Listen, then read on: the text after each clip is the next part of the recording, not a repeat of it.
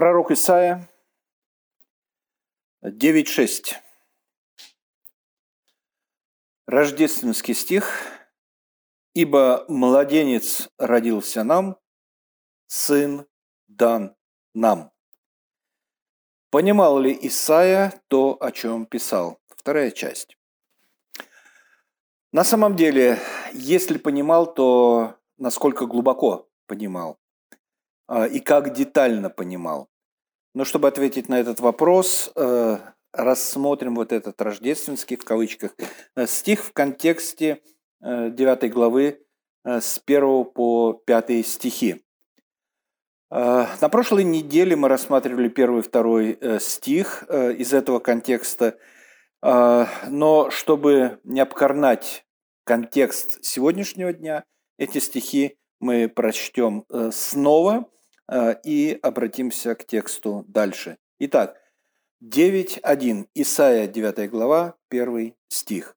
«Прежнее время умолила землю Завулонову и землю Нефалимову, но последующее возвеличит Приморский путь за Иорданскую страну, Галилеи языческую».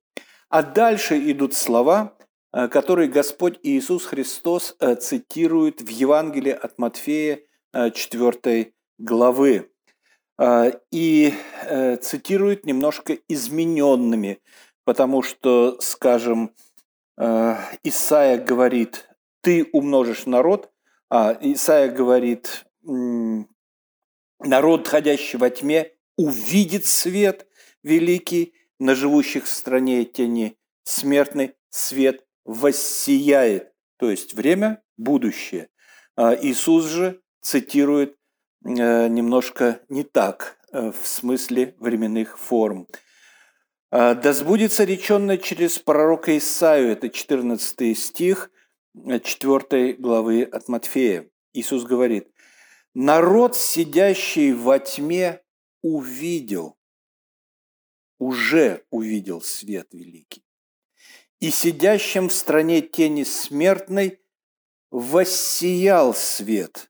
Не как пишет Исаия, увидит свет, и в стране смертной тени свет воссияет.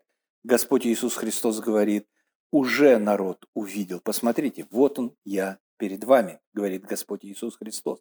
Я свет миру. Я пришел и принес вам этот свет.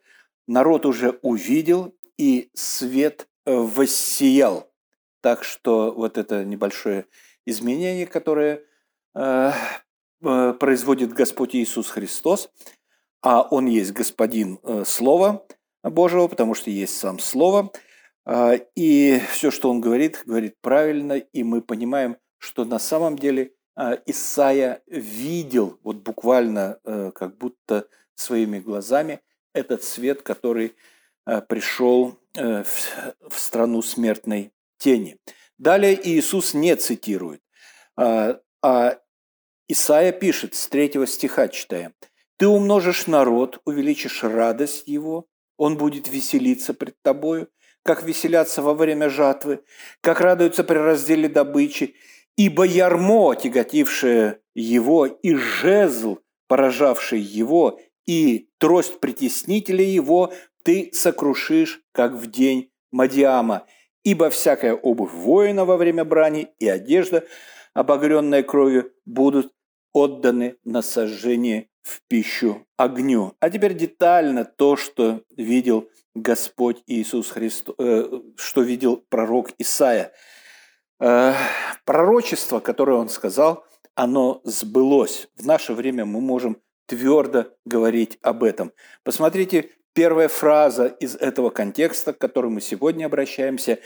«Ты умножишь народ». Да, сравним с Бытие, 17 глава, 5 стих. Итак, Исаия пишет «ты умножишь народ». То есть не увеличишь там как-то, а умножишь. Бытие, 17 глава, 5 стих. Господь обращается к Аврааму с одной «а», Аврааму, и говорит, «И не будешь ты больше называться Авраамом, но будет тебе имя Авраам». 2а. «Ибо я сделаю тебя отцом множества народов. Не множественного народа, а множество народов. Это обещание, которое дает Господь Бог. Авраам, ты не будешь отцом одного народа, ты будешь отцом множества народов. И Исаия говорит, ты умножишь народ. Народ, пусть это будет множество народов, но их объединяет одно. Он, этот народ, становится единым Божьим народом, хотя состоит из разных национальностей. Каким-то образом Израиль должен стать вот этим множеством народов, и Израиль Божий, истинный Израиль Божий, не прообраз Израиля, которым являлся еврейский народ, а Израиль Божий является и есть народом Божьим. Все уверовавшие в Господа Иисуса Христа являются Израилем Божьим. И Иисус говорит об этом, скажем, о других народах, когда говорит об овцах двора этого. 16 стих 10 главы Евангелия от Иоанна. Господь Иисус Христос говорит: «Есть у меня и другие овцы». Есть вот мои овцы, это евреи, а есть у меня и другие овцы, которые не сего двора, которые не из этого двора, которые не из этого народа. И тех надлежит мне привести. И они услышат голос мой, и будет одно стадо и один пастырь.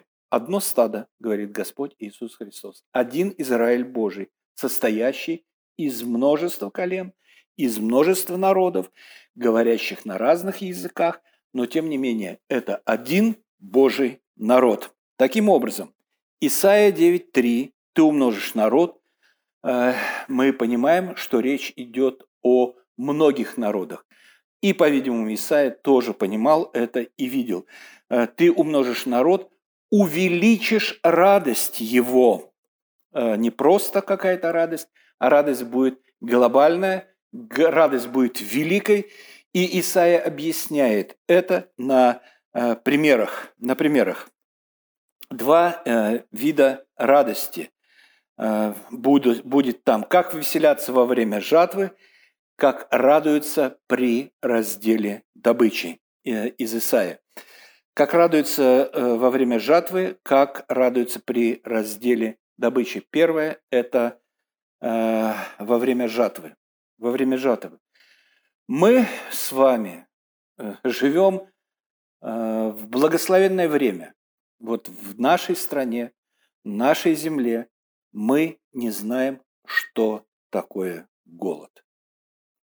На сегодняшний день. И, оглядываясь назад, я слышал рассказы родителей о том, что во время войны они голодали. Действительно, было нечего кушать. Но мое поколение, хотя не все люди моего поколения, с такой проблемой как будто не столкнулись. А уже последующие тут и говорить нечего. Поесть всегда было что? В большинстве случаев. Мы не знаем, что такое голод, поэтому нам не очень понятно, что такое радость от урожая. Но кто-то из нас испытывал чувство голода.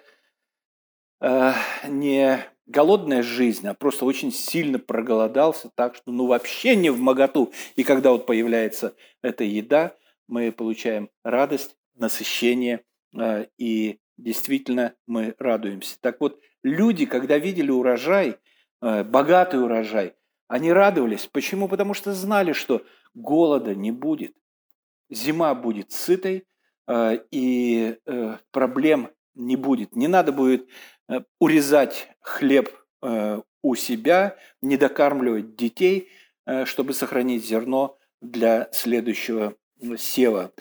Мы не совсем понимаем это, но в те времена, конечно же, этот образ был очень яркий. И во времена Господа Иисуса Христа это был образ очень яркий.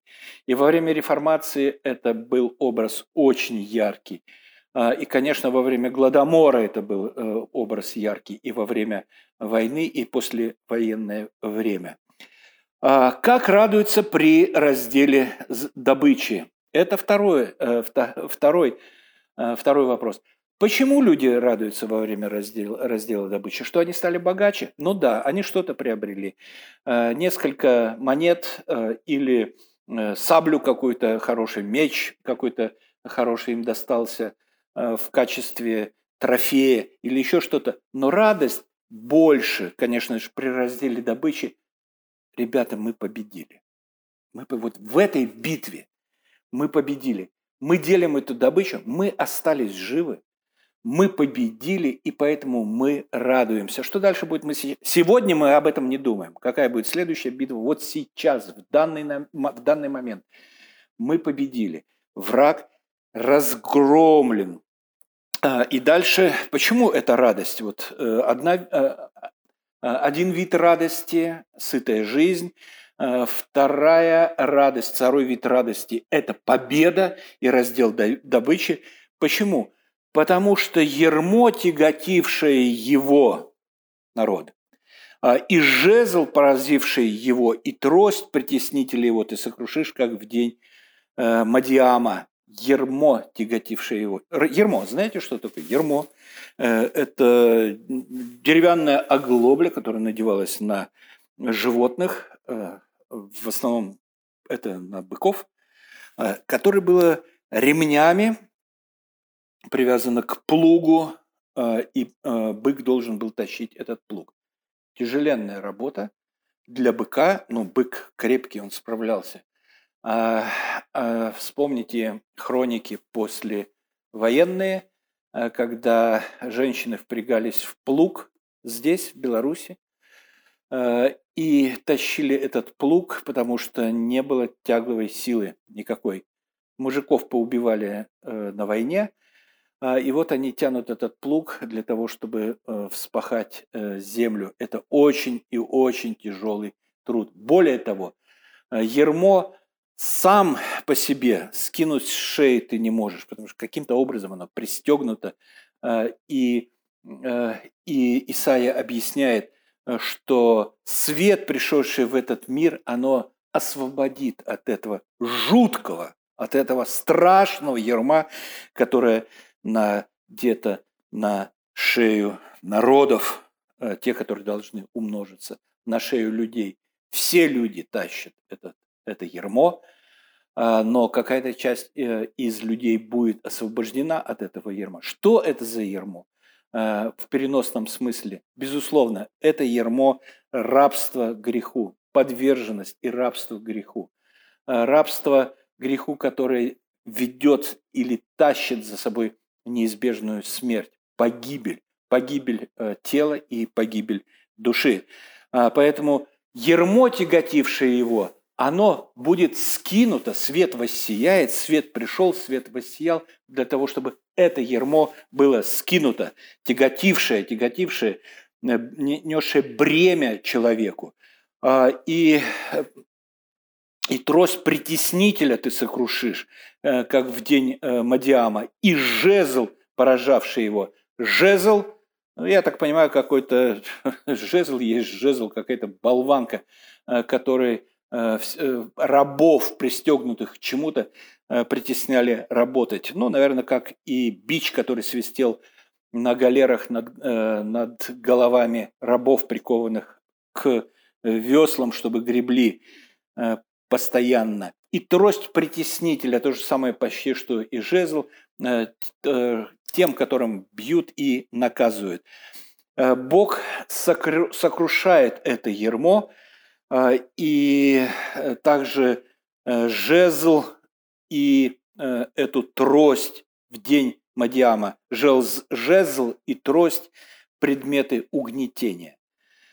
Тяжесть труда и предметы угнетения, которые умножают тяжесть болью, которая обрушивается на человека, который, кажется, притеснителю еще не отдал все силы, чтобы тащить это ярмо. как в день Мадиама.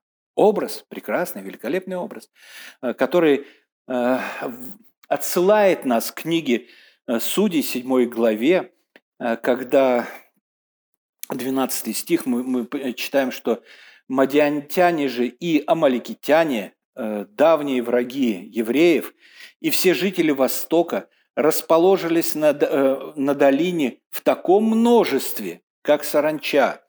Верблюдам их не было числа, много было их, как песку на берегу моря. Огромная армия собралась для того, чтобы разбить израильтян, евреев, во главе армии которых стоял Гедеон. И казалось бы, что выхода нет. Многочисленное, просто поражающее превосходство врагов над ними. И что делает Гедеон?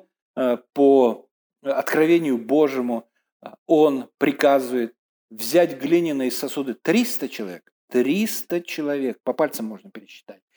300 человек, которые должны взять глиняные сосуды, поместить в них светильники, ночью окружить стан и затрубить в трубы и сотворить панику. 20 стих 7 главы. «И затрубили все три отряда трубами». Гедеон разделил их на три отряда, чтобы были со всех сторон. «И разбили кувшины, и держали в левой руке свои светильники, а в правой руке трубы, и трубили, и кричали: меч Господа! Меч Господа и Гедеона! Меч Господа и Гедеона!» В этом многочисленном войске, которое пришло с Востока, там были манитяне, амаликитяне, другие жители Востока, многочисленны как морской песок, в их стане поднялась паника. Они не знали, спросони не знали, куда деваться. И там крики, и там крики, и там труба зовет. И вот все это... все такое началось. 21 стих. «И стоял всякий на своем месте вокруг стана, и стали бегать во всем стане, и кричали, и обратились в бегство». 22 стих. «Между тем, как 300 человек». История о 300 спартанцев. Не отсюда ли взять сюжет? Цифра эта. «Между тем, как 300 человек трубили трубами, обратил». Кто обратил? Господь. «Обратил Господь меч одного на другого во всем стане, и бежало ополчение до Бевшиты и к Царере, до предела Авельмехолы, близ Табафы». Огромное множество было побеждено. Побеждено кем? Господом Богом, который обратил меч врагов каждого на себя. И когда кричали «меч Гедеона», могли же понять, что, может быть, спросони и не сразу, но разобраться, что это все-таки кричали евреи, да нет. Войско было разнородное, они не понимали, потому что там были люди разных национальностей, разных акцентов, на разных языках говорили, и только поняли, что пришел Гедеон с мечом, рубит здесь всех, и надо спасаться. И принимали людей со своего же войска за врагов и поражали их, и резали. Только Бог и никто иной может сокрушить ярмо, тяготившее или тяготеющее над нами, жезл, поражающий нас, и трость притеснителя, которым притесняют нас. И Господь может это сделать. Исаия видит, что Господь это может сделать.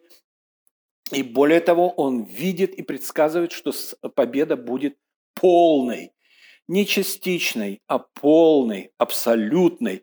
Из чего мы это видим? Мы видим из 5 стиха 9 главы Исаии. «Ибо всякая, то есть вся обувь воина во время брани и одежда, обогренная кровью, будут отданы на сожжение в пищу огню». Вся, без исключения, обувь становится негодной и ненужной воинская, вся одежда, обогренная кровью, становится ненужной. Победа абсолютная и полная. От этого радость. От этого радость у спасенных, потому что победа – это победа. И враг разбит, и возврата его не будет. Все станет бесполезным, даже в смерти. Огонь все пожрет. Огонь все пожрет. Апостол Павел в Новом Завете эту победу описывает следующим образом. В послании к римлянам. Замечательнейшее послание, великолепное послание, где он пишет такие слова. Именно вот об этой победе, о такой победе. «Кто отлучит нас от любви Божией?» Это послание к римлянам, 8 глава, с 35 по 37 стихи. «Кто отлучит нас от любви Божией? Скорбь или теснота, или гонение, или голод, или нагота, или опасность, или меч». Ну, все это христиане пережили за период своей 2000-й истории. И скорбь, и теснота, и гонение, и голод, и нищета, нагота, опасность, меч. Как написано, «За тебя умерщвляют нас всякий день, считая за овец, обреченных на заклание». 2000 лет назад то в одном уголке земли, то в другом уголке земли начинались и продолжались страшные гонения на христианскую церковь. И предрекали конец этой церкви всегда. С момента ее появления на земле всегда предсказывали конец. Убили Иакова мечом, одного из апостолов. Народ в рассеянии. Ага, люди побежали из Иерусалима. Ну все, христианство рассеется. Куда там? Христианство не рассеялось. Оно разошлось, распространилось и укрепилось по всей территории Римской империи. А предсказывали конец, Потом сменились апостолы, потом пришли... еще было... После этого было падение Иерусалима, разграбление и уничтожение Иерусалима. Казалось бы, вот осиное гнездо в глазах противников иудаизма и христианства разорено, и ничего не будет. Нет, как же, церковь оставалась живой. Потом на протяжении 2, 3, 4 веков в церковь лезли со всех сторон всевозможные ереси о том, что Иисус Христос не является Бог, о том, что нет такого понятия, как Троица. Всевозможные абсолютные гадости, но церковь продолжала стоять, церковь продолжала служить, церковь продолжала поклоняться Богу. Темные времена Средневековья, когда, казалось, уже от церкви вообще ничего не осталось. Ни на Востоке, где была полностью уничтожена Византийская империя, завоевана османами, осталась только Москва без всякого томаса и без всякого благословения, и Запад, где Рим тоже загнивал в каких-то вообще во всем этом мраке и страхе. И тем не менее, Господь вдохнул в церковь жизнь, и она продолжает стоять сегодня, и церковь реформируется. Реформируется всякая церковь. И протестантская церковь реформируется, и римская церковь реформируется. И вообще потрясающе, я был совершенно удивлен, посмотрев Кураева, гонителя. Раньше он был ярым таким гонителем сектантства всевозможного, диакон Андрей Кураев, на открытии, на презентации книги в редакции «Молодой гвардии» 19 марта, запись такая есть, можете посмотреть, довольно интересно, где он конкретно говорит о том, что в церкви было всегда только 3 поста, 3 вида служения. Это диакон, это священник, пастор и кто-то еще, 3-й, ну, тоже связано с этим. То есть никаких прото, никаких архи, никаких сверх это все от лукавого, и это не от церкви, это наследство империй каких-то. И дальше он много таких вещей говорил, которые просто я смотрел и радовался тому, что я молюсь за пробуждение и за реформацию Русской Православной Церкви. За реформацию. И там все такие вот четкие моменты, что церковь должна быть автономной, что церковь не должна никому подчиняться, кроме Христу, что она не должна сливаться с государством ни в коем образе. И, дорогие друзья, это все о баптизме. Это все о баптизме.